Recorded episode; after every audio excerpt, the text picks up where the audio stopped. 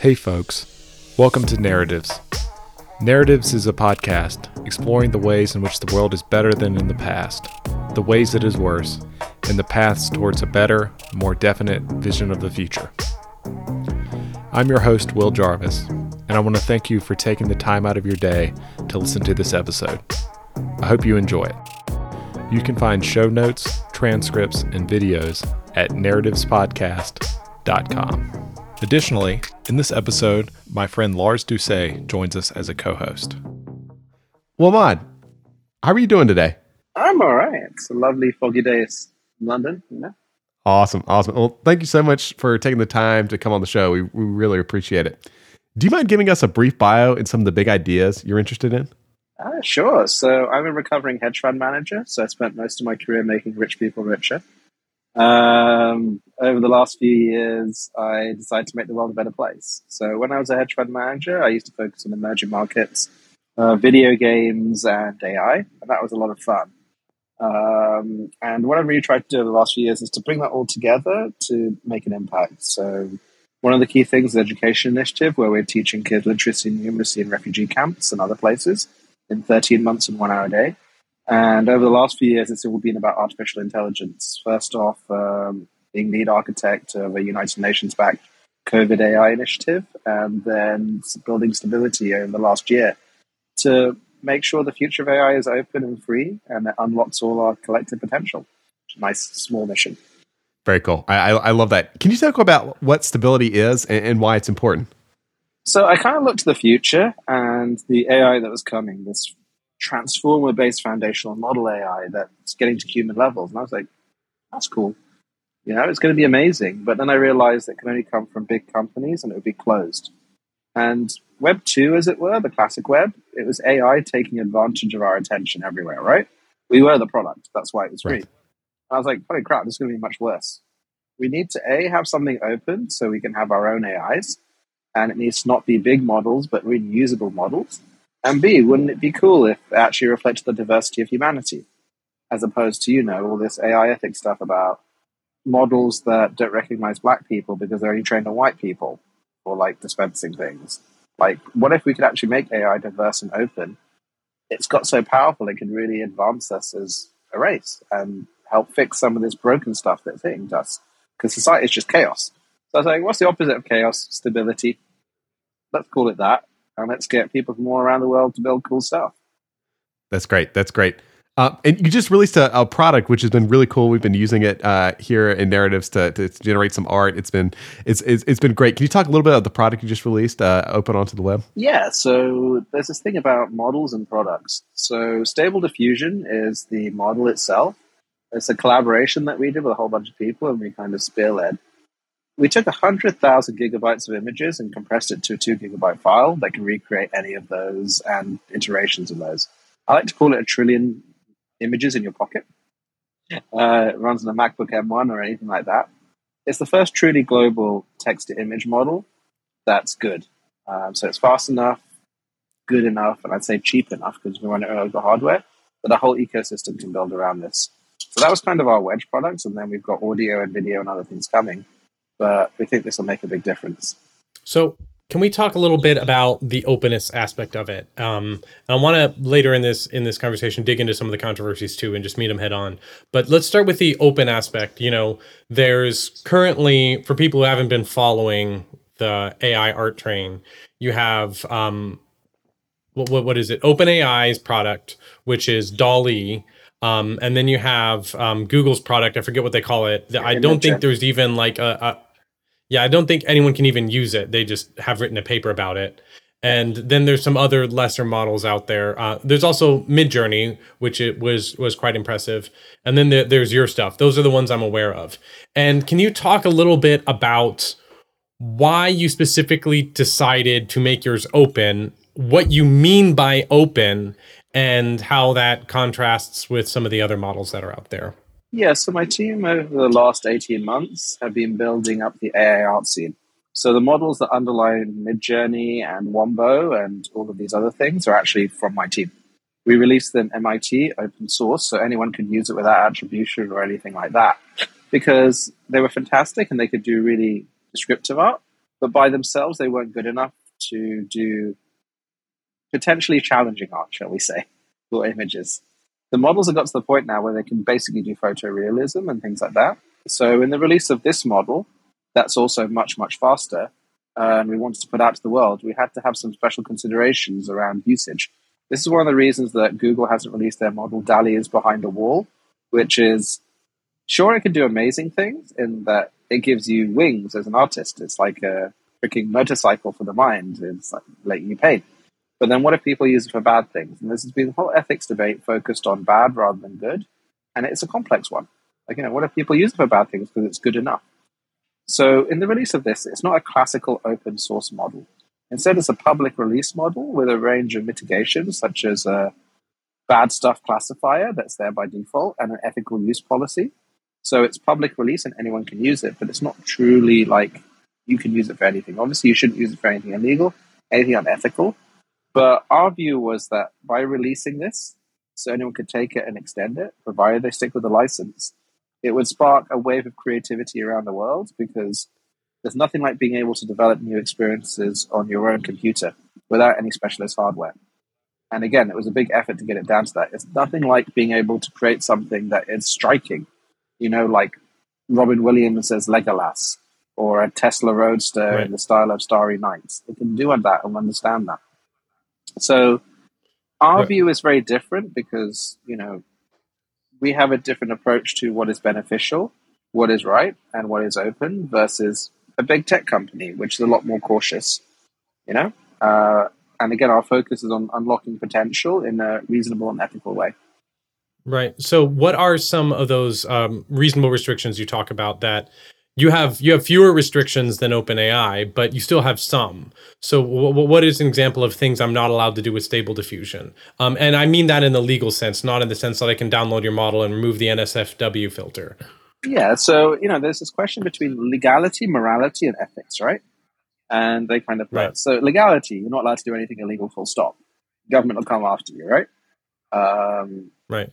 Morality, but I mean that that that that goes without saying. Like if I create, you know, some class of images that's illegal in my country, like the police will just enforce that. You don't have to enforce that. Yeah, but I mean, some of the pushback we've been getting is, what if people use this to create hate crime images or illegal stuff? And the classical thing of open source is that you don't kind of restrict it because the assumption is people will use it legally. It is another tool like Photoshop, which you can also use to create this, but this is particularly pertinent because of the speed. And so there is a question like, is it ethical to release something that can create bad stuff at speed? Our view is that the good stuff is far beyond that. Again, there are ethical use restrictions beyond the legality, but we also specifically mention the legality of this, you know? Um, but it's not a straightforward or simple thing. The ethical and moral side is a little bit different because you know in France you can have topless ladies, in India you definitely can't. How do you adapt to the different things? So rather than having a giant filter and deciding what is ethical and what isn't, what's moral and isn't, as opposed to legality, which is separate, we took just a snapshot of the internet. So one of the ways I describe this is a generative search engine. Like when you go on Google Images and you type in a search, you're doing it for a purpose to get that image back. This can generate any image from a scrape of the internet, which is biased and does have not safe for work and other things. And it's up to you how you use it. We're very big on personal agency and kind of usage, whereas a lot of the big tech companies are a lot more paternalistic in that they're concerned about the downstream impacts for ethical and business reasons as well. Um, this model was also released by the University of Heidelberg CompVis team, who are academic partners, who were one of the leads on this. Um, and so it falls under European legislation. And then we are a UK based company, which falls under UK legislation. and then people are using it for all around the world, which falls under different legislations. There is the model itself, and then there are implementations of it, like Dream Studio, where you're not allowed to create not safe for work, and it's got a separate kind of policy. The reality is that this is an emerging field that's happening so fast that we don't have all the answers. One of the things we wanted to do is broaden the conversation in particular. So people could both create amazing things. There were restrictions and guardrails, uh, legally.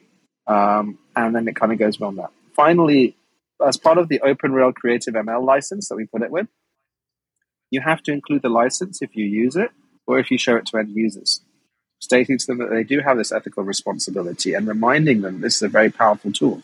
That's a bit not normal, and there is a legal obligation.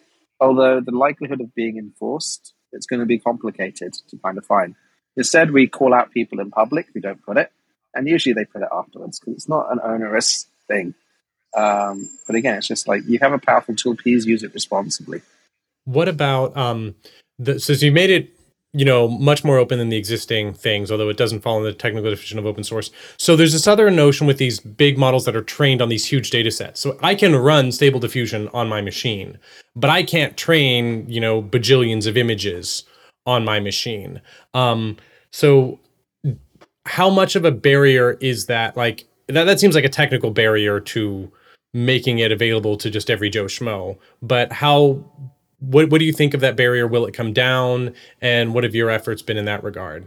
No, I mean every Joe Schmo can actually use it, and if you've got maybe a thirty ninety, you'll be able to fine tune images on it. It might take a while, but it's actually accessible. Like okay, what what what what does fine tuning mean? Are you saying that I can actually like change the training? Yes. Even with my local resources. Yeah. Oh, interesting. So what you do is you take this gigantic one hundred thousand gigabytes of images, and you compress it down to two gigabytes and this neural network of what's known as the latent spaces or hidden layers of meaning. You know, this is what a glass is, or a glass is that, or a glass is on the material. It understands things in context because it forms again these hidden layers of meaning. It's like compressed brain. Then what you can do is you can add neurons on. So you can fine tune it, for example, on textures. And then you have a model that's texture based. So we'll be releasing in the next few weeks things to be able to create textures or pixel based art or watercolors or classical medieval paintings, it learns from those as you add it to the training data set over and over again. Again, it does require resource, but it will work on a 3090 NVIDIA graphics card, which I think is amazing because people will create their own sets. To create the base model, though, that foundation layer, foundation model, you do need a freaking great big supercomputer.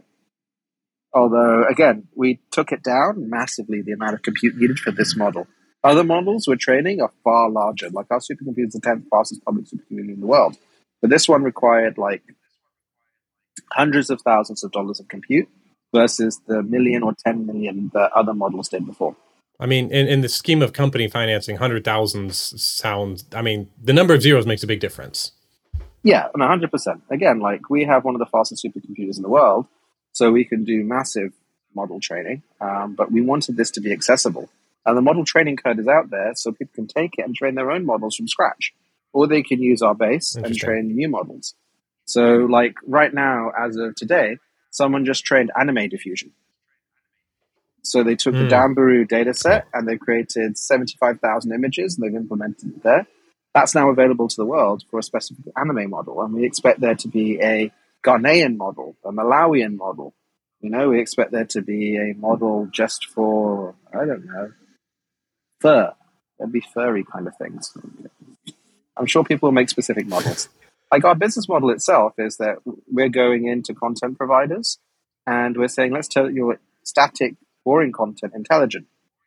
So you can have video game characters, you can have beloved IP, you can have all of Bollywood in custom models, and then you have a range of accessibility to content that's smart. Can you lay out your specific vision for going back to the goods? You know, a lot of people focus on the bads, but you want to focus on the goods. What are the goods as you envision them? And in this week since it's been released, all these advances have come out. Is it what you expected? Um, talk about your vision for why this is going to be brilliant, and and and how you would put that in your own words.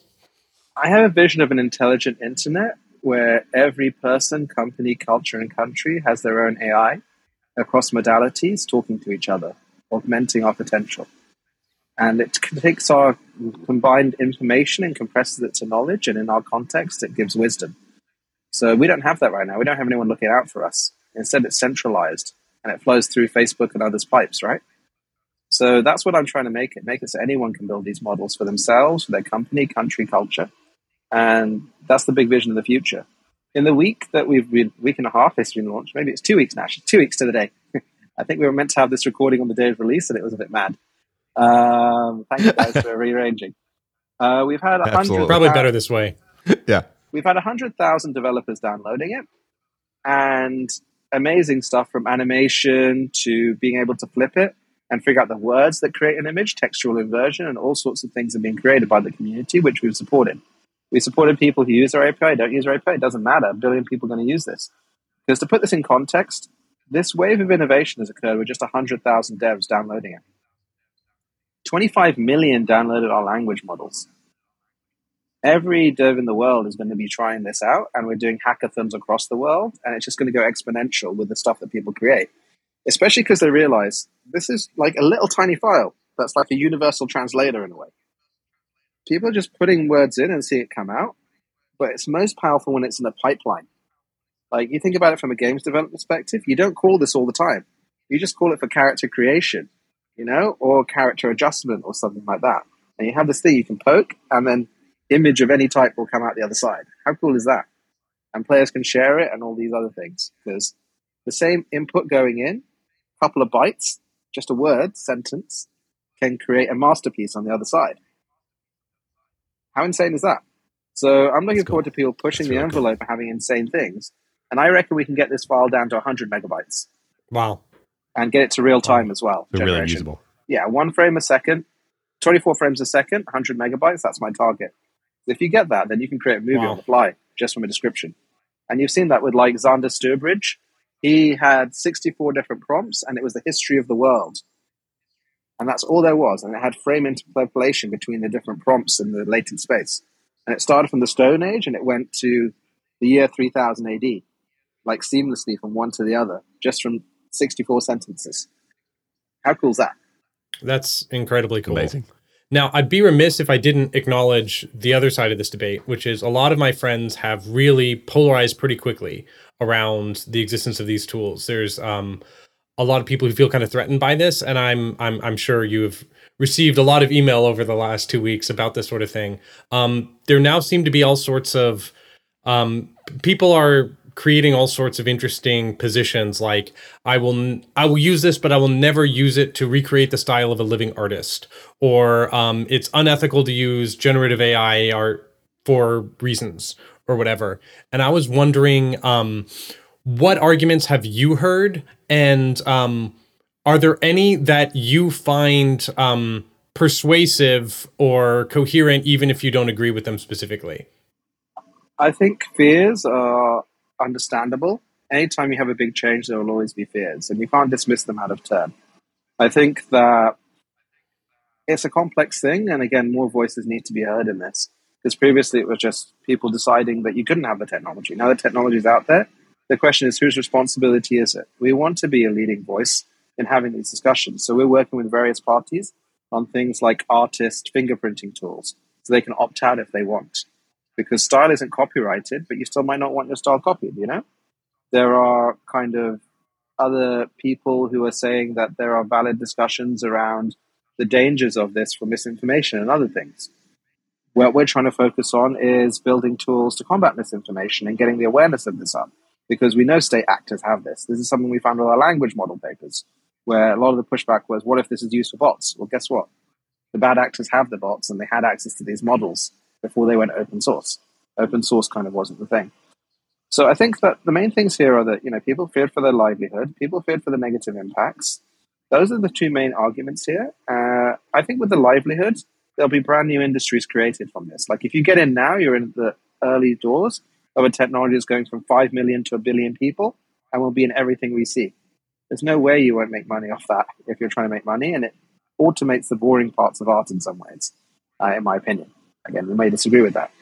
I think that the nature of the negative stuff is I trust the community more than I trust large corporations and institutions to deal with that effectively. Like I have a real large amount of trust in humanity, and again, we've seen people building all sorts of amazing stuff, and people using it for not safe for work but still legal stuff. You know, like again, it's up to us as a society to figure out what's good from bad, as opposed to it being decided for us. I think.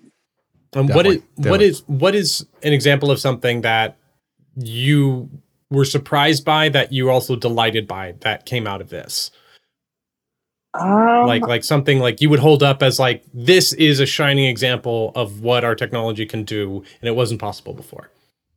Image to image taking children's little sketches and turning them into beautiful art is like one of the most amazing things. That's cool. Like seeing it live in front Was of that face. planned? No, I didn't realize that it'd be quite like that, that you could just draw a basic shape and then all of a sudden, boom. Or take like a Lego thing that you built and it becomes an entire scene in the style of GTA 6 or something like that. Like, that was just awesome. Also, the other side, turning images into text. I didn't think we'd get there quite so fast. We sponsored research in it, but now you can go both ways. And the probability of that's just mind boggling. You know? Like, uh, I posted a tweet. I was watching Silicon Valley on HBO, and I was like, we've created a compression engine to create a new internet. Like, I'm freaking Pied Piper in a way, if we can go both ways. Like, I hope I'm not Ehrlich, you know? Or Dinesh. Anyway, Absolutely. well, Emad, I, I wanted to ask you now about um, AI alignment. A lot of people are pretty concerned with AI aligned with human interest and what could go wrong if that's not the case. Um, you know, you've pushed a lot of innovation in the space, which has made people more concerned because they think the timelines are getting closer uh, up to, you know, a lot of people think about 15 years away from human grade AGI, artificial general intelligence. What do you think about AI alignment? Um, how concerned should we be? And uh, if so, if you are concerned, what are you doing about it at Stability? Right, so I think that's a great question. I think AI alignment is one of those difficult ones because you don't know it till you've seen it, and no one really knows what it looks like, right? So if you look at the meta- metacalculus kind of projections for it, it's like just uh, five years out, ten years out. Nobody knows because the pace Right. that we're going. If I told you a year ago that you could make a cat knight or whatever, or like the level of quality, you'd be like, nah, it wouldn't happen, right? Like when GPT four hits and it can do AP bio exams or whatever it's going to do, you'd be like, wait, what? Like being able to solve IMO problems. Oh, jeez. like I remember the initial math but that was hard, and now kind of they can do it with OpenAI, like in DeepMind. Like, holy crap! I think that um, the original Eleuther team kind of some of them are with Stability now, and some of them went to set up Conjecture to do alignment as an alignment startup, similar to Anthropic. It's been a big focus of ours. But what I personally believe, and again, this is my personal belief, is that the best way to do alignment and reflect human values is to make it so AI is human in terms of the diversity of humanity, or humane, shall we say. So our approach has been to allow smaller models to be there for everyone, every person, culture, company, country, effectively, across the modalities. And the closest thing to here that I see is Gato. So Gato by DeepMind is a giant autoregressive model that's 1.3 billion parameters based on reinforcement learning things that shows elements of generalization. But if you don't have in your data set like Indian ethics and Chinese ethics and other things, what are you going to have, right? That's going to be very different to if you have a Western oriented pile or common crawl or other things where you're stacking more layers. This is the, also the implication of the DeepMind Chinchilla scaling paper. So the naive interpretation of that is about train for more epochs till you get Chinchilla optimal kind of outcomes. And one of the things we're doing is Chinchilla optimal language model scaling suite. But the real upshot of that is about better data. And what does the better data look like? So one of the things that we're doing is in our education initiative, you know, we're going we've been educating kids in 13 months and one hour a day without internet in refugee camps. We're getting the remit to educate millions of children, and we're going to build the best open source system, inviting the world to do that. But the output of that data is also ideal for creating better AI models that reflect local diversity and culture because it learns how to learn. And if you've got that happening across the world, I think you're much better to have, likely to have more aligned outcomes than if you've just got one type of data set, which is the internet. And our internet has been optimized for engagement, outrage, and negative things because those are the things that sell ads. So we need to create better data sets that are more diverse, better models that are more diverse, and then we're less likely to all be paper clipped and die, which would be great.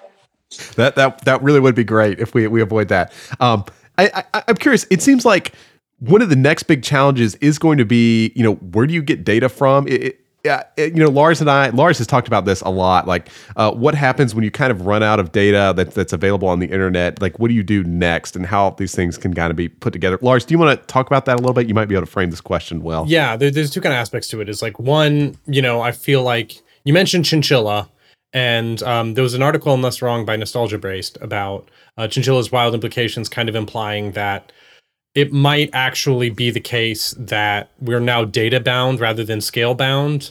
Um, what you know that instead of just stacking more and more layers that things are going to go more in the direction of you need more data and better quality data um, and that's where the returns to ai do, do you agree with that assessment or is there more to it than that? No i agree 100% i think you're seeing the last elements of kind of scale pilling as it were. So see palm and then there's a big some big models coming shall we say that show generalization above a trillion parameters but they're not flexible and dynamic enough. So one of the things about putting out our models is that a lot of people will use it and then combine them in different ways to have various outcomes. But it is about data quality because we've moved from big data, which then targets well or Lars, etc., to big models that use structured data.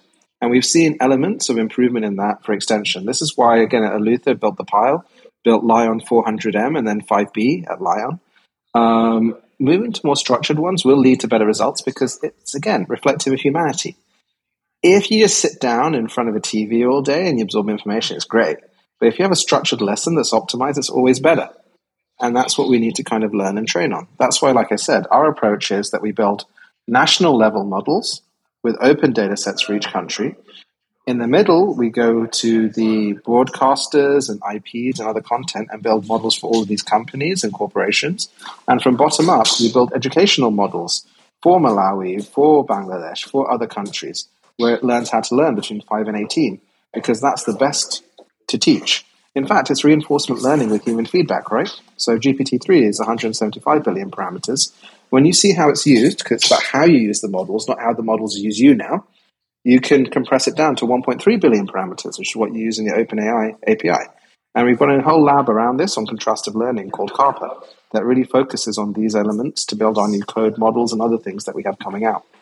What about the other aspect of data is when, um, so there's this notion of, I use the metaphor of pre 1945 steel, which is that steel manufactured after 1945 has radiation in it um, because of atomic bomb tests. And so for certain applications, there's certain kinds of steel that you have to go back and source historical steel to use because only those don't have the radiation. Silver didn't used to tarnish before the Industrial Revolution because now there's too much sulfur in the atmosphere. So I, I use this to draw a metaphor between pre 2021 data, right? Because, or, or at least in the domain of art, because now stability.ai and um, DALL-E and all this are now adding AI generated art into the data sets.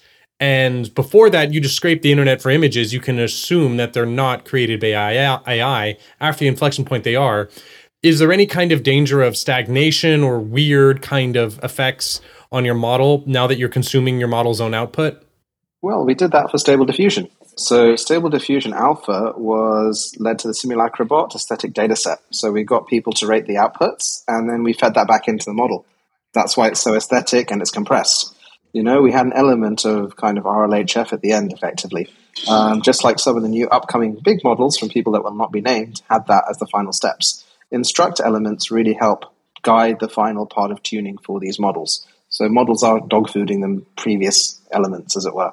Going forward, this explosion of images that you see it's not about amount of data, it's about the structure of the data. Again, if you look, for example, at Eleuther AI releasing the pile, the pile was nearly a terabyte of highly structured data, arXiv and PubMed and things like that. That's been used by Microsoft and NVIDIA and dozens of others because it's actually bothered to be structured. You don't need terabytes. Like, how many terabytes of things do we have? We have massive amounts. It's about structured data, and that was highly structured and better than Common Crawl that was used in the original GPT-2 and to an element GPT-3. GPT-3 had some data structuring there. So, I'm so by structure, you mean you mean clean you mean clean, clean, data specifically, right? Clean data, similarly to how organized. One of the things we then did is we took the aesthetic scoring of this data set that we released, Simulacrobot Captions, and we used a clip model to figure out the aesthetic subset of LAION 2B, 2 billion images, which was 600 million images that were aesthetic. Because things like PowerPoint slides are not aesthetic, but it does catch other things, like Pokemon are not aesthetic, so it's very bad at Pokemon. as an example, you need to fi- you need to fine tune them back in. They can look kind of ugly, let's face it, right?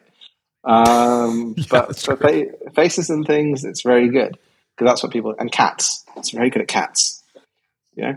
Um, so when you so, talk, so when you talk about diversity and stuff, you know, aesthetics is this highly subjective field. Like, is the answer there to create a lot of different models that are are fine tuned on people who think Pokemon are the most beautiful images in the world? Yes, the the way is to allow a diversity of models as opposed to have one model that tries to capture diversity. So the way that DALL-E 2 has tried to do it is they randomly add for non-gendered words, genders and races. So you'll get a female Indian sumo wrestler if you type in sumo wrestler, which could exist, but you know, probably not many of them to be honest. Um, whereas if you have a well, like like they literally like they literally just add the words to the end of your prompt silently, semi-randomly. Yes, you can do that because you can say sign a man with a sign holding up, and then it will say like black or Latin American and things like that because the system picks up on those words. Oh, that's hilarious. Interesting. Yeah. I mean, when you look at stable diffusion output, it is the raw output of the model because we wanted to see how people did that before we added all the extra bits. Midjourney takes stable diffusion or latent diffusion and then adds processing steps on the front and processing steps inside. Similarly, DALL-E does both of those. So when you use stable diffusion correctly, you see something like Midjourney Beta, which is beautiful and amazing, you know? Um, but we don't want to filter inputs and outputs. We leave that up to the end user. But then, like I said, it's going to move from people using it to people creating their own. Especially Stable Diffusion 1.4 isn't really what you should be fine tuning on because in the next few months you'll get version 2 and version 3 and Stabler Diffusion. Um, Stabler Diffusion is probably what you should start training on, to be honest. Like this is just a test at the moment. But this diversity again, we can think about it this way: data has three. You have data, information, and then you have knowledge, and then you have wisdom. That's the way that I kind of put it. So the hundred thousand gigabytes of images that we have from LAION 2B for the initial training set, that's information. It compressed into knowledge because it figures out the interconnections and latent spaces between words. But the wisdom comes from how you use it to figure out your own aesthetic in your own context whether that's as a person or a community or something else. And then you create your anime model or your textile model or something else. And that means that then when you combine these models together, you can learn from them. So it's like you put out the framework and then you bring it all back in to create a more generalized model that's based on the submodel data sets. It's almost a trainer model kind of thing to kind of teach a student.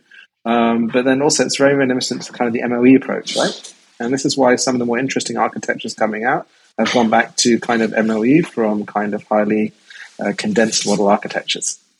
So one of my thoughts here is, um, you know, there it's accelerating so fast. Like after you release this, all these applications come out. I'm most interested in how this gets used in pipelines. Right, we're already seeing Photoshop plugins where someone's like, "Give me this, give me that," then put them together, erase, infill, outfill. You know, um, is it going to be possible um, for this to be used in video and animation? Like, am I going to be able to create a model sheet of a character, have it understand that the the cheekbones look like this, and there's always exactly this many eyelashes and little details like that, and then be able to, you know, get a walk cycle, do things like that, animate on twos, animate on ones, those sorts of. Are we going to be able to fine tune it to that degree, or is there going to have to be a lot of tooling in the middle to handle that sort of deal? It's both, right? You can actually literally create anything with it now because you have a generalized text to image architecture, but also image to text architecture. So if you utilize something like StyleClip or something like that, um, you can kind of do dynamic adjustments. But being able to understand what in an image is what, you will move to the point where you don't need to have fingers anymore. you can just say, I want this adjusted in this way, and then it will adjust it, just like the neural filters in Adobe Photoshop, right? For the animation architectures and things like that, again, we already have examples of being able to use Codex and other code models to build stuff in Blender. You know, what is a 3D file? A GLB file is a JSON plus a bunch of flat textures, and then we also have kind of text to nerf. So I think all these architectures, being able to go 2D to 3D to animated, they're all there. Dream Studio already has animation inbuilt because the team that built it are the same team that's building Majesty Diffusion and Disco Diffusion and all of these.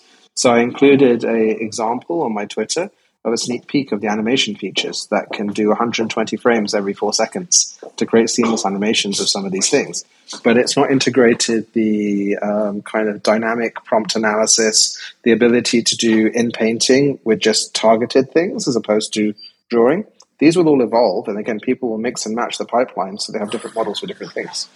this is also important because one of the things I've recommended to people is the stable diffusion model has a very small clip. Um, we have a ViT-G coming out this week and then a ViT-H that will make it go way beyond DALL-E 2. Why don't you use it with a model with a different architecture, like the VAE architecture that you've got in Craiyon or DALL-E Mini? Use that as the first step, and then use stable diffusion as the second step. hardmaru and others have shown what type of amazing output you can get. Do multi-step outputs with the best models there, and then do dynamic targeting of these various elements to do text to 3D mesh and other things. And you can use existing libraries then. Don't try to one shot everything or even try to shot everything. Just be intelligent right. and realize what it is is this translation engine. Right. So you've built all this amazing technology and then you've you've made it open within the confines of how that's possible within this sort of technology. Um, can you describe a little bit about how your business actually works? You know, obviously Google and the others have decided that it's best to keep it closed and SaaSified, SaaS, software as a service for the audience. You know, um, but what what is your plan to turn this into into a you know sustainable business? So, for example, we announced our Indian partnership with Eros last week. We have an exclusive partnership on all Bollywood assets, and we're going to turn it all intelligent. Nice to have dynamic Bollywood things. So you can create your own Bollywood music videos and audio and images. And we have a revenue share on that we have world class industrial APIs. So if you want to do 100 images in four seconds, you can do that via our API, which you can't do on your local GPU. But for G- Dream Studio, the next version of it, you'll be able to use your local GPU or the cloud GPU with our brand new interface. So we've got a product strategy, which is some amazing products like Dream Studio for animation and prosumers. Um, we have a API strategy where we have some of the biggest companies in the world plugging into our API and lots of announcements on that. And we will be the lowest cost API provider because we've got that scale. Plus, you get the latest models from our API before they're released. So I think today we're releasing 1.5 via the API. In a couple of weeks, we'll release that public. We just got a few things to sort. But then version 3 will be short after and things like that. Plus our specified in painting models and other things, plus brand models from various brands that you can incorporate. Those won't be open source because they're not benchmark models. They're just fine tunes that we did like anyone else. But we have a commitment to releasing the benchmark models to build the ecosystem within a couple of weeks, you know, of them being available. So, and then the final thing, like I said, is this forward deployed thing. If you are a brand with an asset, like a game studio or a luxury brand or a cartoon or something like that, you can train your own model, but that's hard. So just we can go in and train it for you. And then we support the community in training their own models, and then people will build businesses for the SME sector training models for that. And then that will be available through our marketplace. Stability approved models effectively. That's great. That's great. Uh, Emad, I- am curious. What do the next ten years look like for you know stability AI? You know, what do you want that to look like? Do you foresee just you know running this for a long time? Do you have any big goals within the next decade? Yes, in the next decade, every child should have access to the absolute best education, healthcare, and resources that they need. Um, like, I want every country to be running on open source intelligent architecture to make people happier, full stop. I think we'll have real time Ready Player One type experiences for people who want to share and communicate. And it's going to be freaking awesome. Um, that's kind of it.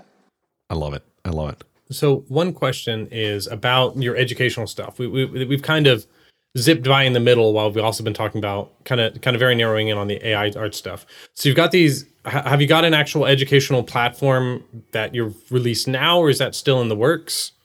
We have, we've been deploying it for years. So we have uh, randomized control trials with the United Nations and UNICEF and the International Rescue Committee and others showing efficacy of 76% of children in refugee camps get literacy and numeracy in 13 months and one hour a day. And now the remit is to take that and invite the world to say, if you have an entire country, and we can't say which one just yet, um, but it's been mentioned in some places, or multiple as we will have, to educate and you control the hardware, software, deployment, and curriculum to a degree, how can you give them the biggest potential and make them happiest? And I think that's something a lot of people will be interested in uh, participating in as a global project. And you know that will be better than what we have right now because what we have is non personalized education, non feedback education. Um, so we have a platform now that's dumb and still does great. So let's make it smart and help them achieve their potential. Right. So, how do you feel about intellectual property in your brave new artificially intelligent world. You know, part of your message has been you don't want to be closed, you don't want to be open. The old companies want to basically create a mainframe that you connect to to do your AI. You're talking more about the people sort of owning the AIs and um, rather than have one that purports to do everything, have diverse models. Uh, how, how does intellectual property fit into this? Who owns this stuff? Who owns the data? Who owns the models? Um, in as as you see it, if if you just wave a magic wand. So our benchmark models on the country and international level, that's based on open data sets and mining of public information, right? Along with UK and EU laws that are very specific on that. But then the individual person's models, that's their own data, you know, that's their own copyright and things like that. The companies that we go into, the output is owned by that company and then licensed. So if you want to use Bollywood stuff, they retain the license, but they license it to you to use in Photoshop to have that dramatic picture of Shah Rukh Khan or whatever, you know? So that's the vision that I have, whereby ownership goes back to the individual and the company, it's retained there.